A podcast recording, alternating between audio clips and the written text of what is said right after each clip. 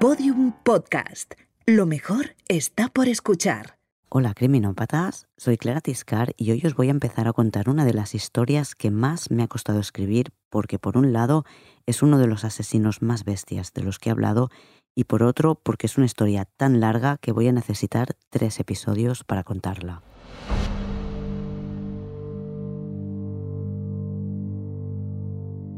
Esta historia tiene muchas piezas y termina cuando Crystal despierta en mitad de la noche. La luz está encendida y su amiga Katie, que está levantada porque un hombre la ha sacado de la cama, grita, ¡Avisa mamá! El hombre le tapa la boca y le corta la garganta haciendo sierra con el cuchillo. Crystal se encoge en la litera de arriba, mira a través de la barandilla cómo el hombre apuñala a su amiga que cae al suelo. Parece que el hombre va a salir, pero cuando está en la puerta y Crystal cree que apagará la luz, se gira y la ve en la litera superior. La mira a los ojos. Crystal le pide que no le haga daño. Él se acerca a ella. Crystal se lleva instintivamente las manos a la garganta. El asesino le ordena que las aparte. Ella obedece y él le corta la garganta. Crystal, a sus 10 años, decide que lo mejor es hacerse la muerta. Mantiene las manos alejadas de la herida y aguanta la respiración. El hombre sale de la habitación.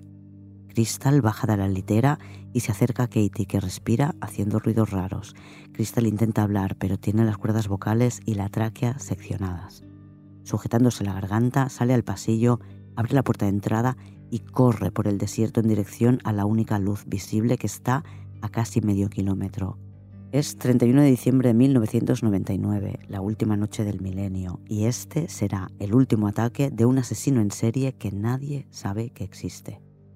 Esta es la historia del asesino de costa a costa y esto es criminopatía.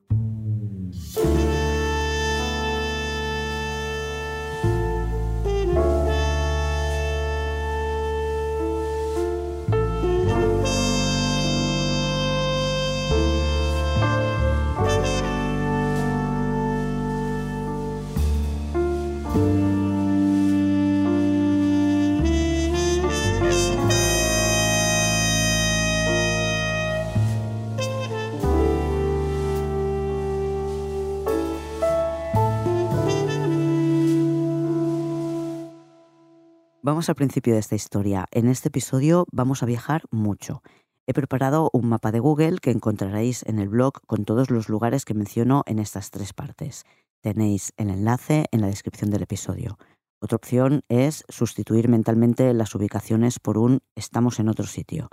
Mencionaré también a muchos personajes. No intentéis recordarlos ni os encariñéis con ellos. Salvo excepciones, estaremos poco rato con cada uno.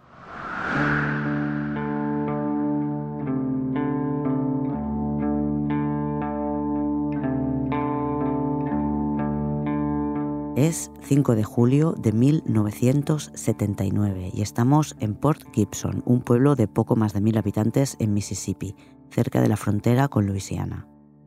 Pasa un minuto de las 3 de la madrugada cuando Kathleen se despierta con un grito de su marido, John Kate. En su cama está también su hijo mayor de 10 años. John se levanta, se mira las manos y ve que está sangrando. Kathleen y el niño le siguen hasta el baño John abre el grifo del lavabo, pero no le da tiempo a lavarse las manos. Cae al suelo. Está muerto. Kathleen no entiende qué ha pasado, pero pronto descubrirá que alguien ha disparado a su marido mientras dormían. Recordará que, entre sueños, ha escuchado algún ruido, como si alguien hiciera palomitas, pero no le ha dado importancia. La autopsia de John revelará que le dispararon con un calibre 32, no parece que el robo fuera el objetivo porque en la casa no falta nada. En la escena del crimen, el asesino no ha dejado huellas, ni siquiera en una botella de leche que sacó de la nevera. John Kate, de 39 años, era miembro de la Junta de la Iglesia. Tenía un concesionario de tractores John Deere y no se le conocían enemigos. Esta es una zona agrícola donde no suele ocurrir nada. Sin embargo, pocas horas después de la intrusión en casa de los Kate, una mujer pone una denuncia porque ha ido a un parque con sus dos hijos y un hombre joven, claramente colocado, les ha asustado y perseguido. Cuando ella se ha metido en el coche, el chico se ha puesto delante y han tenido que esperar un buen rato para poder marcharse. Además de su actitud, lo que más la ha asustado es que llevaba la camiseta llena de sangre. Ha visto el coche en el que se marchaba y es un Chevrolet blanco con el interior negro y matrículas de Mississippi. Gracias a esta descripción, la policía elabora un retrato robot. Sospechan que podría ser el mismo que ha matado a John, pero nadie le reconoce. No hay pistas y no tienen sospechosos. El caso queda sin resolver. Vamos a viajar ahora hasta San Luis, Missouri, otra ciudad fronteriza a pocos kilómetros del estado de Illinois.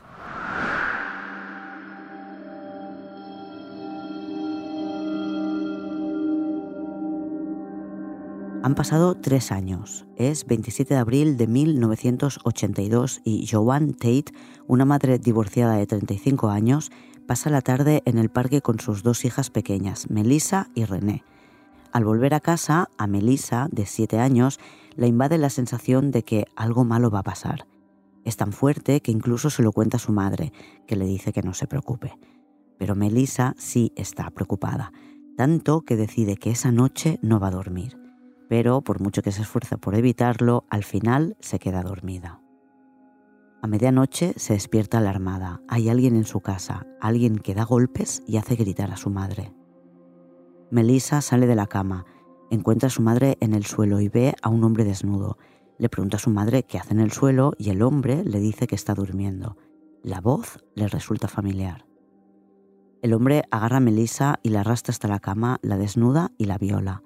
Después la apuñala por el cuerpo varias veces y le corta la garganta.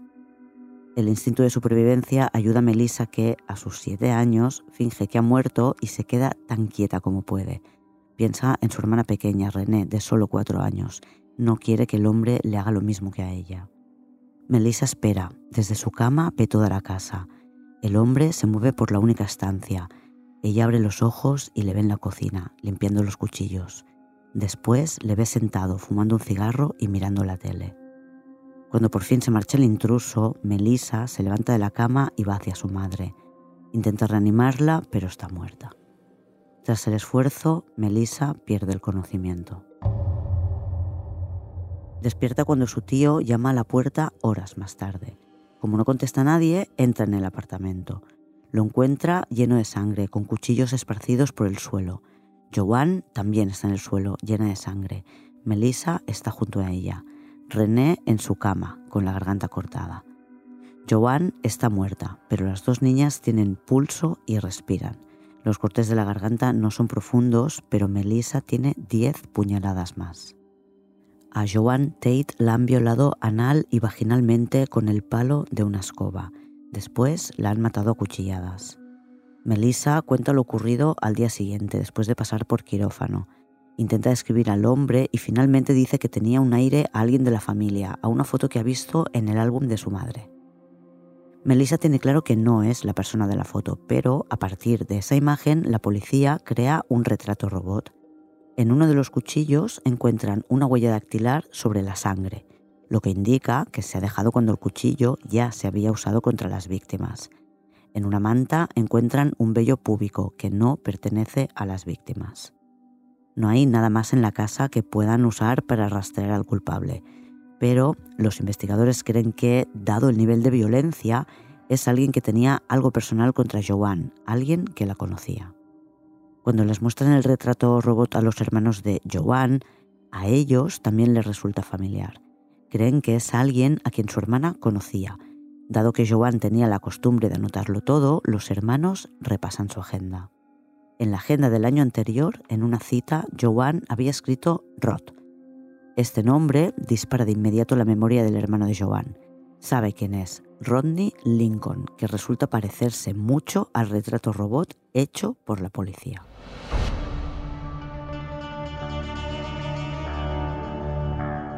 Rodney Lincoln tiene 37 años, está divorciado, tiene dos hijas y dos hijos y hace un año tuvo varias citas con Joan. Tiene antecedentes. Hace nueve años, en 1973, mató a un hombre en una pelea de bar. Le condenaron a diez años. Pasó encerrado cinco y medio. Los policías preparan fotografías de Rodney para que Melissa en el hospital tenga la oportunidad de identificar al agresor. De entre las distintas fotos que le muestran, elige la de Rodney. Rodney tiene pareja y declara que pasó la noche del crimen en casa de su madre, con quien vive, y que su novia durmió con él. Tanto la madre como la novia confirman su coartada. Pero cuando Melissa sale del hospital, hace otra rueda de reconocimiento. Esta vez Rodney, delgado y no demasiado alto, está rodeado de chicos de 18 y 21 años, mucho más altos que él y todos bastante más corpulentos. Melissa le señala otra vez. Lo único encontrado en la casa que puede vincularle al crimen es la huella ensangrentada, pero no es suya. La policía considera, sin embargo, que el pelo, tras estudiarlo con el microscopio, sí es suyo. El domingo 23 de mayo, antes de que se cumplan cuatro semanas desde el crimen, Ronnie Lincoln es arrestado. Aunque tiene coartada, le envían a la cárcel acusado de un asesinato, dos violaciones y dos tentativas de asesinato. 15 meses después del asesinato de Joan y de la agresión a sus dos hijas, en San Luis tiene lugar otro crimen muy parecido, pero esta vez a plena luz del día.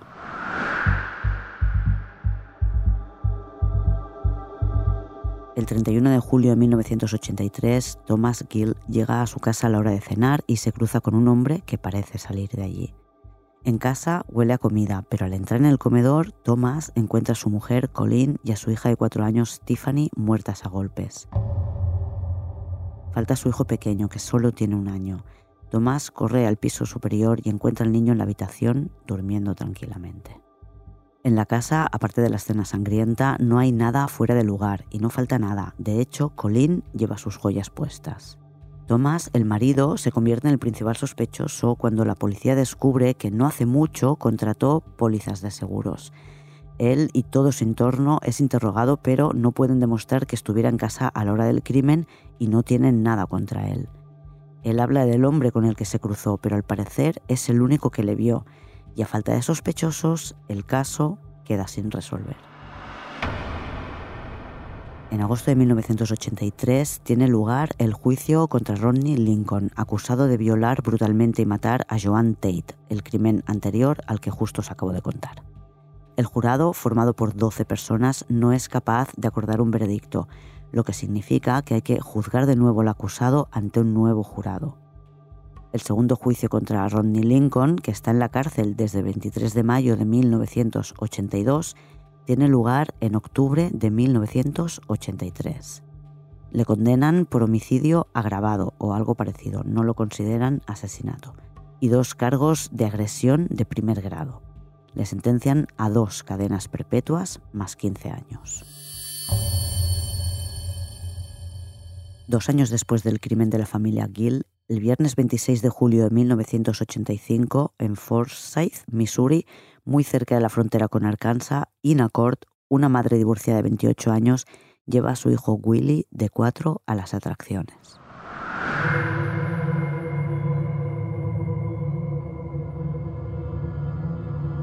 Allí, el chico que maneja la noria flirtea con ella. Ina le invita a pasar más tarde por su casa. Tras mantener relaciones sexuales, él va al baño y ella decide mirar en la mochila de él. Le ha dicho que se llama Tommy Sells. Posiblemente ella siente curiosidad por comprobar si es cierto. Él sale del baño y la pilla rebuscando entre sus cosas. Se enfada. Cree que Ina quiere robarle sus drogas. Tommy ve un bate de béisbol en el pasillo. Es de Willy. Lo agarra y golpea la cabeza de Ina. Ina grita, Tommy golpea otra vez. Ina grita pidiendo ayuda con la esperanza de que algún vecino la oiga. Pero quien aparece en la habitación es Willy, que, llorando, le pide a Tommy que deje de golpear a su madre. Tommy va a la cocina, coge un cuchillo y le corta la garganta a Ina. Después toma el bate de nuevo y golpea a Willy en la cabeza varias veces antes de cortarle también a él la garganta. Después se toma su tiempo para limpiar la casa y asegurarse de que no quedan huellas en ninguna parte. Cuando se marcha, se lleva el bate de béisbol. El 30 de julio de 1985, cuatro días más tarde, los padres de Ina encuentran los cuerpos de su hija y su nieto. Ina tenía otra hija de 8 años que sobrevivió al ataque porque estaba pasando las vacaciones con su padre. Ina, a diferencia de otras víctimas, conocía la identidad de su agresor, pero no puede contarlo. Si la policía pudiera hablar con ella y comprobar los antecedentes de Tommy Lynn Sells, descubriría que le detuvieron el 8 de mayo de 1984 en otro pueblo de Missouri, Benton, acusado de robar un Ford Mustang. Entonces le faltaba un mes para cumplir los 16 años. Se declaró culpable y le condenaron a dos años. Mientras estaba en la cárcel, una chica llamada Nicole Snow tuvo una hija suya. Sells nunca conoció a la niña.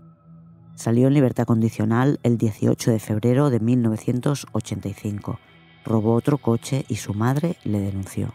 Su agente de la condicional le busca desde entonces. Como no saben nada de esto, no se enterarán cuando el 4 de septiembre de 1985 le vuelvan a detener por conducir ebrio y acompañado de dos menores. Él tiene 17 años.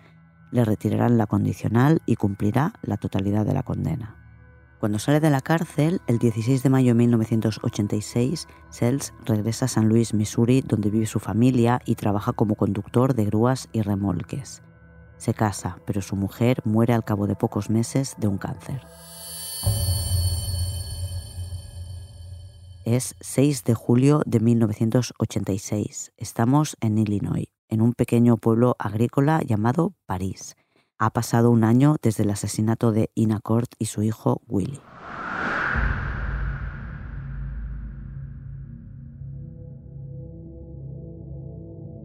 Terry Newman despierta pasados unos minutos de las 4 de la mañana con el sonido de una explosión de cristales rotos. Mira por su ventana y ve arder la casa de sus vecinos Dyke y Karen Rhodes, Terry sale de su casa y atraviesa corriendo la distancia que le separa de la de sus vecinos. Llama a la puerta para despertar a la pareja de 27-25 años que llevan casados tres meses. El fuego está en la parte trasera de la casa, en la planta baja, pero a pesar de sus gritos no consigue despertarles y no ve la forma de entrar porque todas las puertas están cerradas.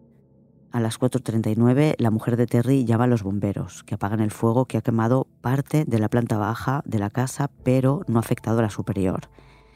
Dyke y Karen no aparecen mientras los bomberos trabajan para controlar el incendio. Cuando consiguen entrar en la casa, les encuentran a ambos desnudos y muertos en su cama, pero no a consecuencia del incendio. La cama, las paredes, el suelo, las sábanas, todo está lleno de sangre y no cabe duda de que ha sido una muerte violenta. Las autopsias indican que probablemente el primero en morir fue Dyke porque no tiene heridas defensivas. Su agresor le sorprendió durmiendo boca abajo.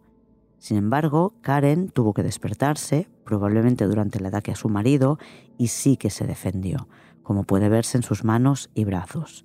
Dyke tiene 28 puñaladas por la espalda y a Karen, además de las heridas defensivas, le clavaron el cuchillo 26 veces.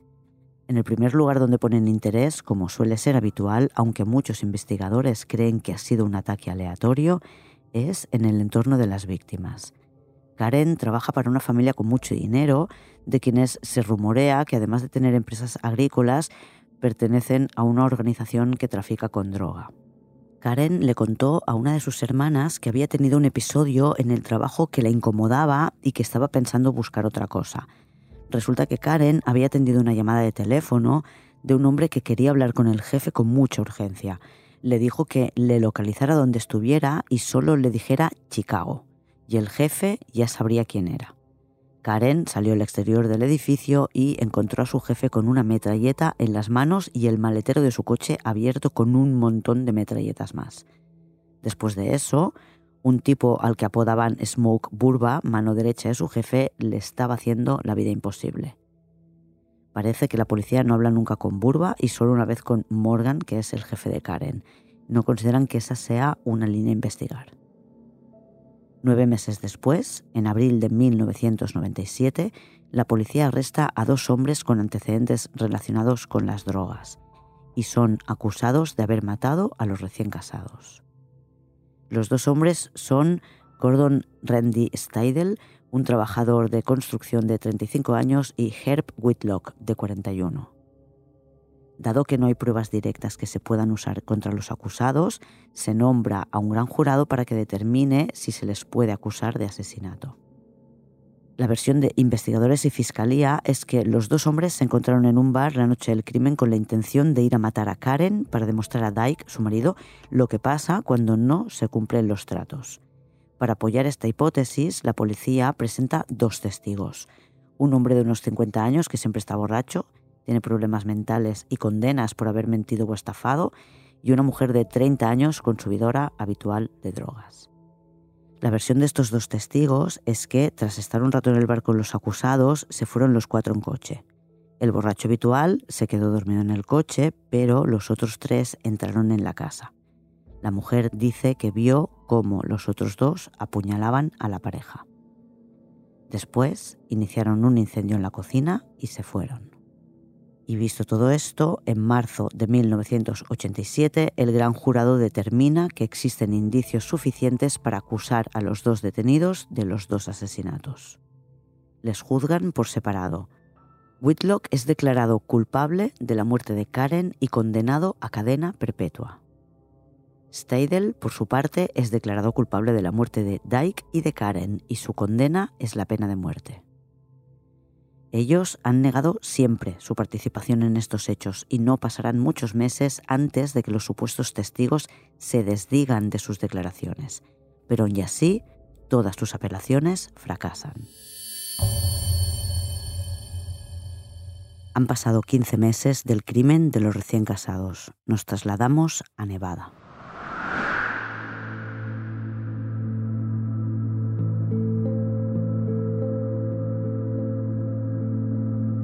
El 15 de octubre de 1987, en algún lugar de Nevada, desaparece Stephanie Stroh, de 20 años, quien tras regresar a su casa después de pasar unos meses en Europa, decidió atravesar Estados Unidos siguiendo alguna de sus rutas famosas por carretera.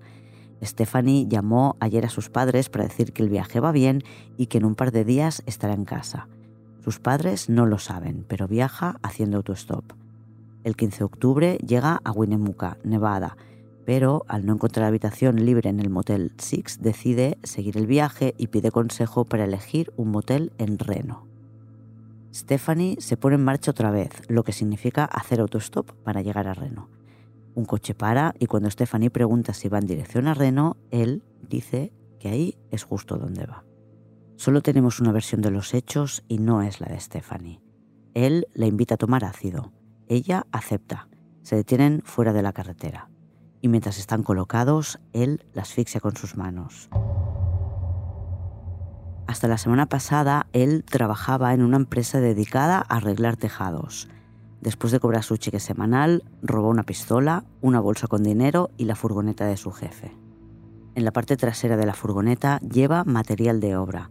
El hombre mete los pies de Stephanie en un cubo de cemento y espera toda la noche que el cemento cuaje para, por la mañana, tirarla a un lago termal, un hot spring, donde Stephanie se hunde rápidamente. Cuando Stephanie no llega a casa, su madre y padrastro llaman a la policía de Winnemucca, que es el último sitio en el que saben que ha estado. La policía consigue trazar un mapa con las últimas estancias de Stephanie en moteles y se enteran de que se mueve haciendo autostop, lo que podría explicar fácilmente su desaparición. Tienen más o menos clara la zona donde ha desaparecido y el padrastro Stephanie organiza una búsqueda sobre el terreno con algunos de sus amigos. Compra ocho jeeps y se pasan días buscando alrededor de la carretera 80 en dirección a Reno, donde casi todo es desierto.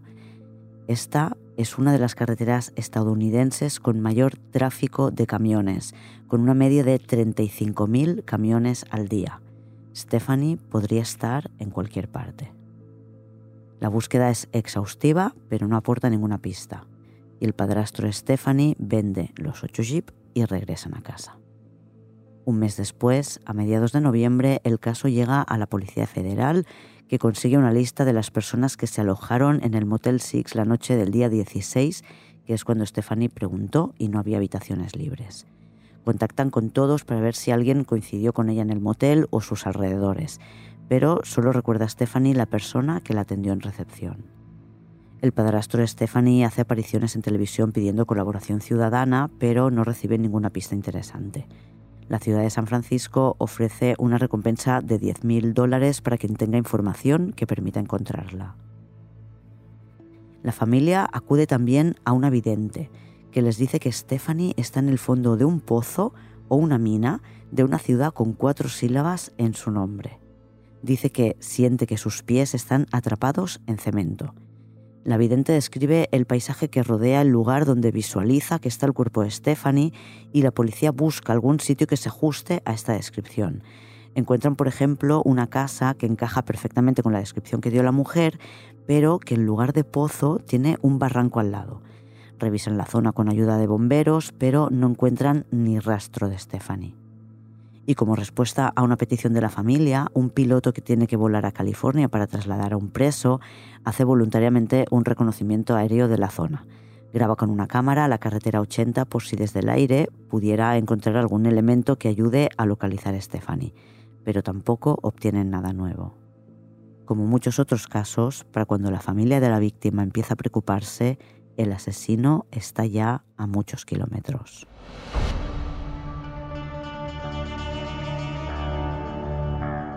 En diciembre de 1987, Tommy Lynn Sells se traslada a Florida, donde ha encontrado un trabajo construyendo una carretera interestatal. El 13 de enero de 1988 es arrestado de nuevo por robar un vehículo en San Luis, Missouri, donde vive su familia. Ya ha estado en la cárcel antes por robar un coche, así que se marcha de la ciudad y acaba en el estado de Oregón, en un pueblo llamado Roseburg, donde trabaja para un negocio familiar de leña. Vive en una casa que le prestan sus empleadores. Él contará que en Oregón mata a una chica a la que rapta y viola. Solo recuerda que tiene el pelo largo y poco más de 20 años.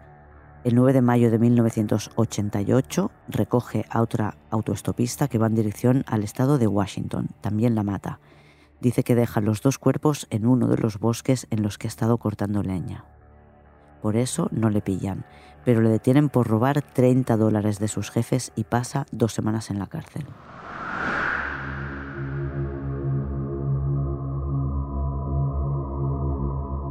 En septiembre de 1988, en Salem, New Hampshire, Melissa Ann Tremley, una niña de 11 años, desaparece en el parking de una tienda.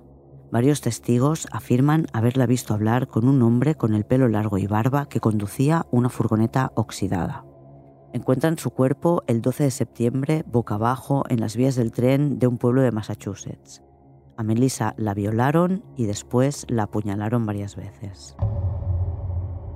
Y ahora vamos al sur de nuevo, Salt Lake City, en Utah. Allí desaparecen una mujer y su hija de tres años, y como vivían en la calle, nadie las echa de menos pero sabemos, porque él lo contará 12 años después, que Tommy convence a la mujer para que pida dinero con un cartel en la calle. Con la niña no le cuesta conseguir limosnas. Tras unos días, Tommy la convence para ir de viaje con él en su furgoneta robada. Las mata y tira sus cuerpos al río. Tras eso, Sells sigue hacia el sur, lleva una vida de indigente y duerme en la calle o en albergues. En Tucson, Arizona, conoce a Ken Alan Lauten, otro vagabundo adicto a las drogas. Sells le vende una bolsa de marihuana que Lauten promete pagar, pero más tarde se niega a hacerlo. Ken siempre está con un grupo de hombres y Sells espera que esté dormido para evitar enfrentarse a él en inferioridad de condiciones. Le apuñala varias veces y después lo empuja a un hundimiento del terreno y lo cubre con maleza y escombros del bosque encontrará el cuerpo un niño de 12 años un par de días después, el 18 de diciembre. Este crimen sí está confirmado por las autoridades. Según Sells, en aquella zona y aquel tiempo mató también a una mujer que vivía en la calle con su hijo, pero como la mujer de Utah no hay constancia de este crimen, nadie las buscaba.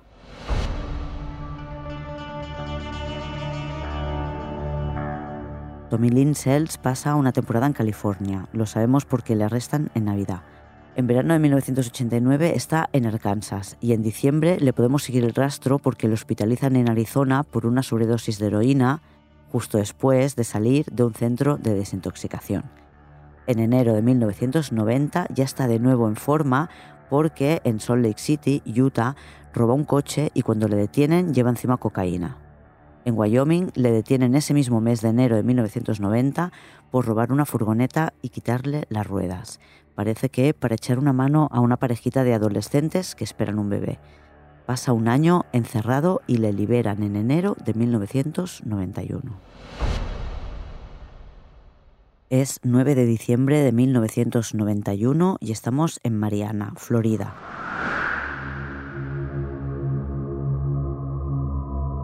Se celebra el desfile anual, lo que implica celebraciones y fiesta en el pueblo. Y feria, por supuesto. Teresa Hall, de 25 años, pasa un rato por allí con su hija Tiffany, de 5 años. Después regresan a casa. Viven cerca de las vías del tren y esa noche alguien entra en su casa reventando la puerta de una patada, rompe una mesa contra el suelo y con una de las patas golpea a Teresa. Tiffany también muere con varias fracturas de cráneo producidas por golpes. Al día siguiente, la jefa de Teresa, extrañada por su ausencia, se pasa el día entero llamándola hasta que al final contacta con la madre de Teresa.